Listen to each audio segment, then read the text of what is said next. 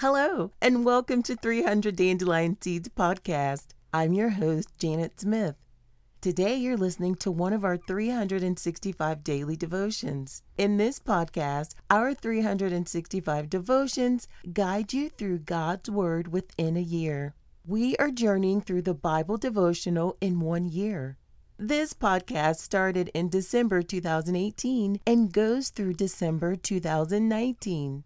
You can jump in anywhere you like, but once you start listening, continue to listen each day for your daily devotion. Join us for episode 112 2019 right now.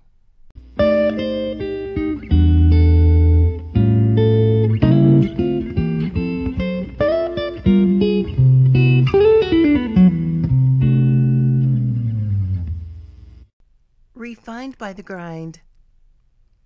What are some of your most menial chores? No matter which ones you select or how long the list is, you doubtless have responsibilities that you would not miss if you've never did them again. Joseph, son of Jacob, dreams of being ruler of all, but is sold into slavery and is put in prison. Then he interprets the Pharaoh's dreams and rises to power in Egypt. We see, as Joseph learns, that God rules over every circumstance, even the menial ones. Sibling rivalry, lust, shame, despair, shattered hopes, and sudden success all play a part in this piece of Joseph's drama. As you read, look for lessons in each of these themes.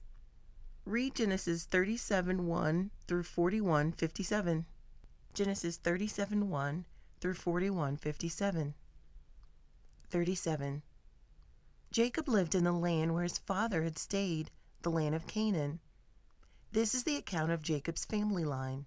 Joseph, a young man of seventeen, was tending the flocks with his brothers, the son of Bilhah and the sons of Zilpah, his father's wives, and he brought their father a bad report about them. Now Israel loved Joseph more than any of his other sons, because he had been born to him in his old age, and he made an ornate robe for him. When his brothers saw that their father loved him more than any of them, they hated him and could not speak a kind word to him.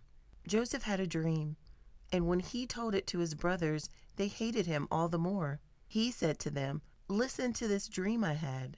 We were binding sheaves of grain out in the field when suddenly my sheaf rose and stood upright, while your sheaves gathered around mine and bowed down to it. His brothers said to him, do you intend to reign over us? Will you actually rule us? And they hated him all the more because of his dream and what he had said.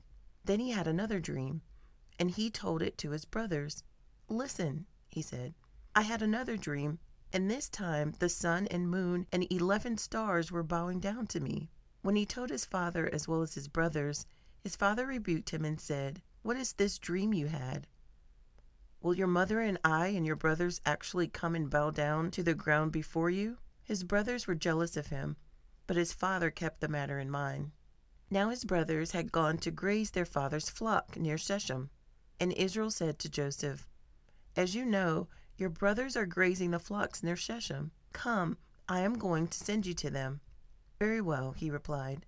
So he said to him, Go and see if all is well with your brothers and with the flocks and bring word back to me. Then he sent him off from the valley of Hebron.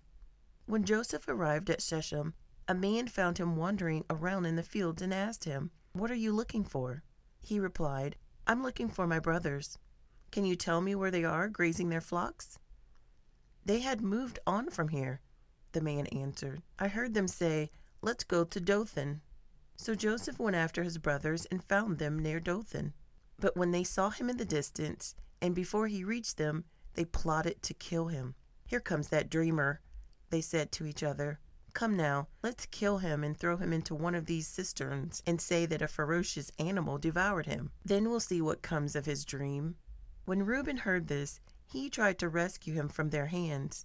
Let's not take his life, he said. Don't shed any blood. Throw him into the cistern here in the wilderness but don't lay a hand on him. Reuben said to rescue him from them and take him back to his father. So when Joseph came to his brothers, they stripped him of his robe, the ornate robe he was wearing. and they took him and threw him into the cistern. The cistern was empty, there was no water in it. As they sat down to eat their meal, they looked up and saw a caravan of Ishmaelites coming from Gilead. Their camels were loaded with spices, balm, and myrrh, and they were on their way to take them down to Egypt. Judah said to his brothers, What will we gain if we kill our brother and cover up his blood? Come, let's sell him to the Ishmaelites and not lay our hands on him. After all, he is our brother, our own flesh and blood. His brothers agreed. So when the Midianite merchants came by, his brothers pulled Joseph up out of the cisterns and sold him for twenty shekels of silver to the Ishmaelites, who took him to Egypt. When Reuben returned to the cistern and saw that Joseph was not there, he tore his clothes. He went back to his brothers and said, The boy isn't there. Where can I turn now? Then they got Joseph's robe and slaughtered a goat and dipped the robe in his blood. They took the ornate robe back to their father and said, We found this. Examine it to see whether it's your son's robe. He recognized it and said, It is my son's robe. Some ferocious animal has devoured him. Joseph has surely been torn to pieces. Then Jacob tore his clothes, put on a sackcloth, and mourned for his son many days. All his sons and daughters came to comfort him, but he refused to be comforted. No, he said, I will continue to mourn until I join my son in the grave. So his father wept for him. Meanwhile, the Midianites sold Joseph in Egypt to a Potiphar, one of Pharaoh's officials, the captain of the guard. 38. At that time, Judah left his brothers and went down to stay with a man in Adullam named Hira. There Judah met a daughter of a Canaanite man named Shua. He married her and made love to her. She became pregnant and gave birth to a son, who was named Ur. She conceived again and gave birth to a son and named him Onan. She gave birth to still another son and named him Shelah. It was at Kezib that she gave birth to him. Judah got a wife for Ur, his firstborn, and her name was Tamar. But Ur, Judah's firstborn, was wicked in the Lord's sight. So the Lord put him to death.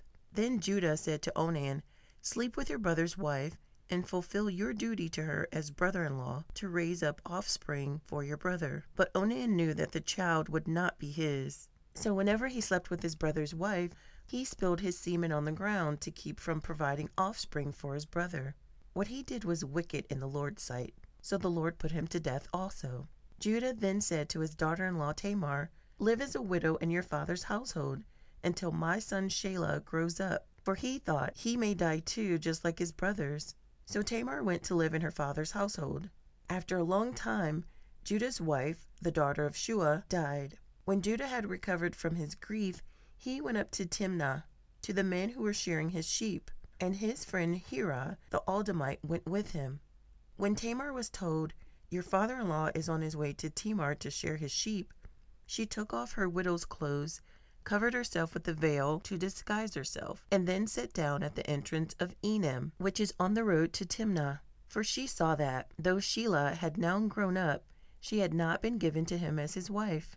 When Judah saw her, he thought she was a prostitute, for she had covered her face. Not realizing that she was his daughter in law, he went over to her by the roadside and said, Come now, let me sleep with you. And what will you give me to sleep with you? she asked. I'll send you a young goat from my flock, he said. Will you give me something as a pledge until you send it? she asked. He said, What pledge should I give you? Your seal and its cord, and the staff in your hand, she answered. So he gave them to her and slept with her, and she became pregnant by him.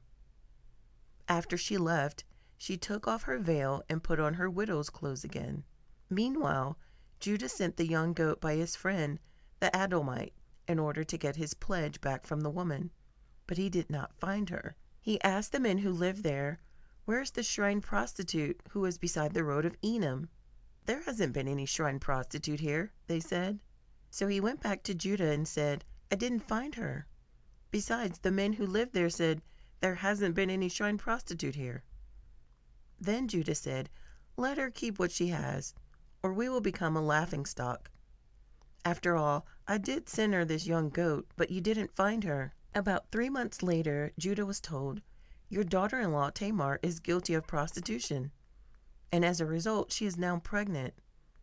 Judah said, Bring her out here and have her burned to death. As she was being brought out, she sent a message to her father in law. I am pregnant by the man who owns these, she said, and she added, See if you recognize whose seal and cord and staff these are. Judah recognized them and said, She is more righteous than I, since I wouldn't give her to my son Shelah, and he did not sleep with her again. When the time came for her to give birth, there were twin boys in her womb. As she was giving birth, one of them put out his hand, so the midwife took a scarlet thread and tied it on his wrist, and said, This one came out first. But when he drew back his hand, his brother came out. And she said, So this is how you have broken out. And he was named Perez. Then his brother, who had the scarlet thread on his wrist, came out, and he was named Zerah. 39. Now Joseph had been taken down to Egypt. Potiphar, an Egyptian who was one of Pharaoh's officials, the captain of the guards, brought him from the Ishmaelites who had taken him there. The Lord was with Joseph, so that he prospered, and he lived in the house of his Egyptian master. When his master saw that the Lord was with him, and that the Lord gave him success in everything he did, Joseph found favor in his eyes and became his attendant. Potiphar put him in charge of his household, and he entrusted to his care everything he owned. From the time that he put him in charge of his household and of all that he owned, the Lord blessed the household of the Egyptian because of Joseph. The blessing of the Lord was on everything Potiphar had, both in his house and in the field. So Potiphar left everything he had in Joseph's care, with Joseph in charge. He did not concern himself with anything except the food he ate. Now Joseph was well built and handsome, and after a while his master's wife took notice of Joseph and said, Come to bed with me. But he refused. With me in charge, he told her, my master does not concern himself with anything in the house. Everything he owns, he has entrusted to my care. No one is greater in this house than I am. My master has withheld nothing from me except you, because you are his wife. How then could I do such a wicked thing and sin against God? And though she spoke to Joseph day after day, he refused to go to bed with her, or even be with her. One day he went into the house to attend to his duties, and none of the household servants was inside. She caught him by his cloak and said, Come to bed with me. But he left his cloak in her hand and ran out of the house. When she saw he had left his cloak in her hand and had run out of the house, she called her household servants. Look, she said to them, this Hebrew has been brought to us to make sport of us. He came in here to sleep with me, but I screamed. When he heard me scream for help, he left his cloak beside me and ran out of the house. She kept his cloak beside her until his master came home. Then she told him the story. That Hebrew slave you brought us came up to me to make sport of me, but as soon as I screamed for help, he left his cloak beside me and ran out of the house. When his master heard the story, his wife told him, saying, This is how your slave treated me. He burned with anger. Joseph's master took him and put him in prison, the place where the king's prisoners were confined. But while Joseph was in there in prison, the Lord was with him. He showed him kindness and granted him favor in the eyes of the prison warden. So the warden put Joseph in charge of all those held in the prison, and he was made responsible for all that was done there.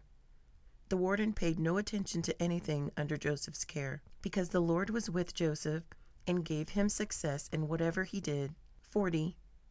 Sometime later, the cupbearer and the baker of the king of Egypt offered their master, the king of Egypt.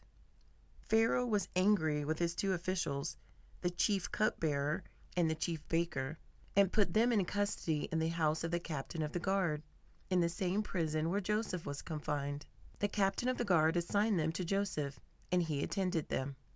After they had been in custody for some time, each of the two men the cupbearer and the baker of the king of Egypt, who were being held in prison, had a dream the same night. And each dream had a meaning of its own. When Joseph came to them the next morning, he saw that they were dejected. So he asked Pharaoh's officials, who were in custody with him in his master's house, Why do you look so sad today? We both had dreams, they answered, but there is no one to interpret them. Then Joseph said to them, do not interpretations belong to God? Tell me your dreams. So the chief cupbearer told Joseph his dream. He said to him, In my dream, I saw a vine in front of me, and on the vine were three branches. As soon as it budded, it blossomed, and its clusters ripened into grapes.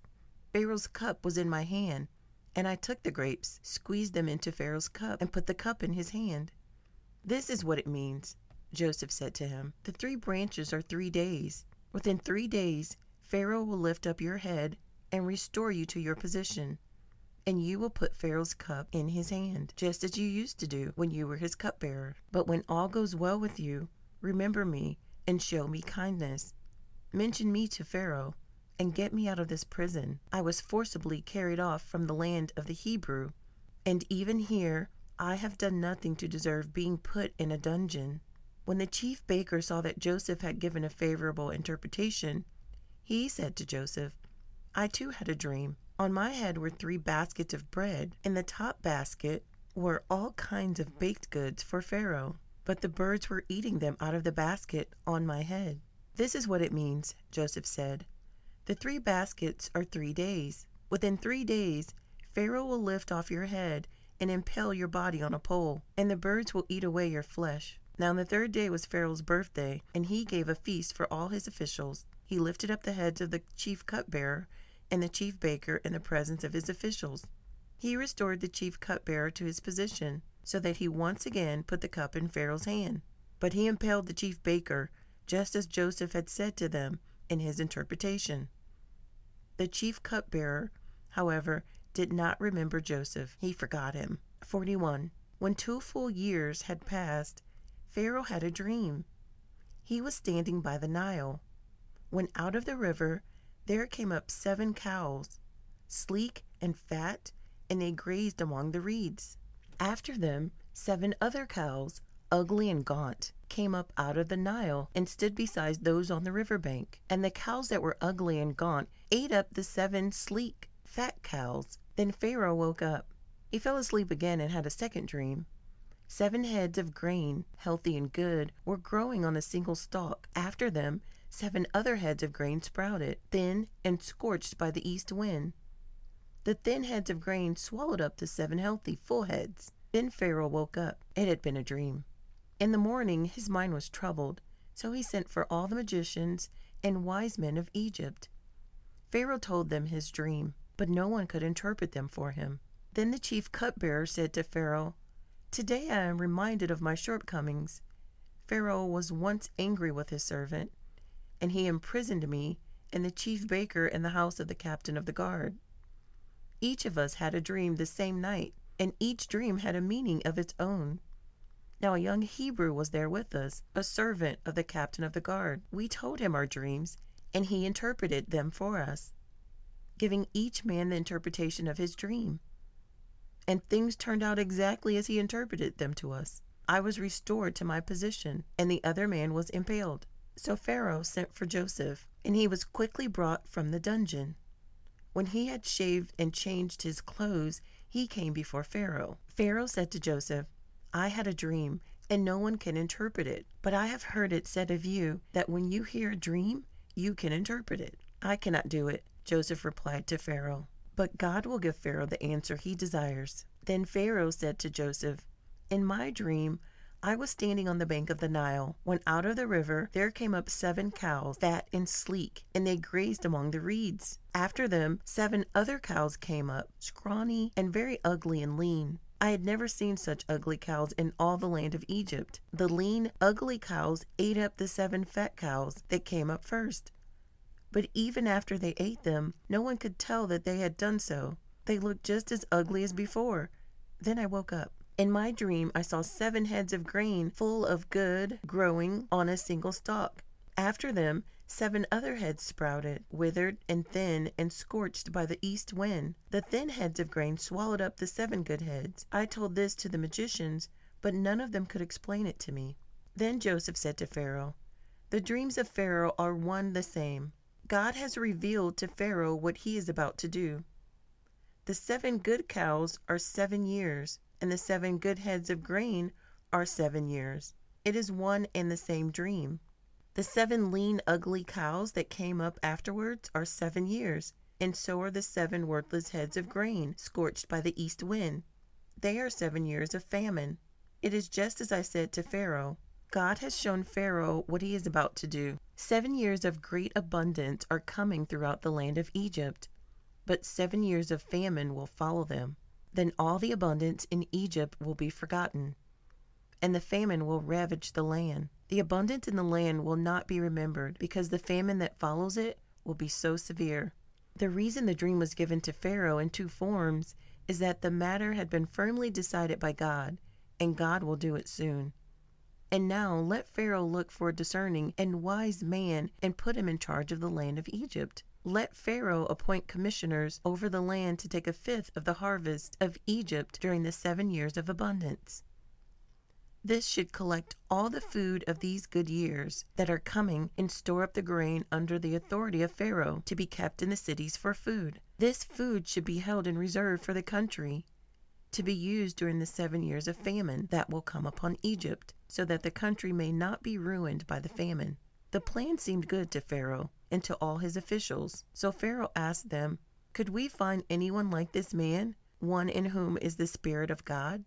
Then Pharaoh said to Joseph, Since God has made all this known to you, there is no one so discerning and wise as you. You shall be in charge of my palace, and all my people are to submit to your orders. Only with respect to the throne will I be greater than you. So Pharaoh said to Joseph, I hereby put you in charge of the whole land of Egypt. Then Pharaoh took his signet ring from his finger and put it on Joseph's finger. He dressed him in robes of fine linen and put a gold chain around his neck. He had him ride in a chariot as his second in command, and people shouted before him, Make way! Thus he put him in charge of the whole land of Egypt. Then Pharaoh said to Joseph, I am Pharaoh, but without your word no one will lift hand or foot in all Egypt. Pharaoh gave Joseph the name Zaphenath Paneah and gave him Asenath, daughter of Potiphera, priest of On, to be his wife. And Joseph went throughout the land of Egypt. Joseph was thirty years old when he entered the service of Pharaoh, king of Egypt. And Joseph went out from Pharaoh's presence and traveled throughout Egypt. During the seven years of abundance, the land produced plentifully. Joseph collected all the food produced in those seven years of abundance in Egypt and stored it in the cities. In each city, he put the food grown in the fields surrounding it. Joseph stored up huge quantities of grain, like the sand of the sea. It was so much that he stopped keeping records because it was beyond measure. Before the years of famine came, two sons were born to Joseph by Asenath, the daughter of Potiphera, priest of On. Joseph named his firstborn Manasseh and said, It is because God has made me forget all my trouble and all my father's household. The second son he named Ephraim and said, It is because God has made me fruitful in the land of my suffering. The seven years of abundance in Egypt came to an end, and the seven years of famine began, just as Joseph had said. There was famine in all the other lands, but in the whole land of Egypt there was food. When all Egypt began to feel the famine, the people cried to Pharaoh for food. Then Pharaoh told all the Egyptians, Go to Joseph and do what he tells you. When the famine had spread over the whole country, Joseph opened all the storehouses and sold grain to the Egyptians, for the famine was severe throughout Egypt. And all the world came to Egypt to buy grain from Joseph, because the famine was severe everywhere. As a prisoner and slave, Joseph could have seen his situation as hopeless. Prisons were grim places with vile conditions.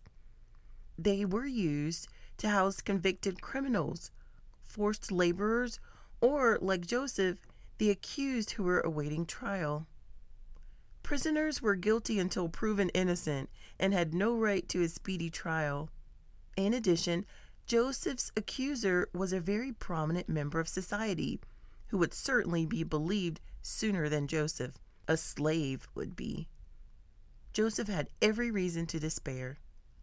Instead, Joseph did his best with each small task given him. His diligence and positive attitude were soon noticed by the warden, who promoted him to prison administrator. And even during these dark prison days, Joseph faithfully served his Lord. Eventually, Joseph rose to the top from prison cell to Pharaoh's palace. What predicament at work, at home, or at school seems at best daunting and at worst hopeless. Follow Joseph's example by taking each small task and doing your best. Whatever your situation, no matter how undesirable, consider it part of your training for serving the Lord. Remember how God turned Joseph's situation around? Be assured that God sees your efforts and remember that He can reserve desperate predicaments and overcome overwhelming odds. Thank you for listening to the one year Through the Bible devotional. Tune in tomorrow.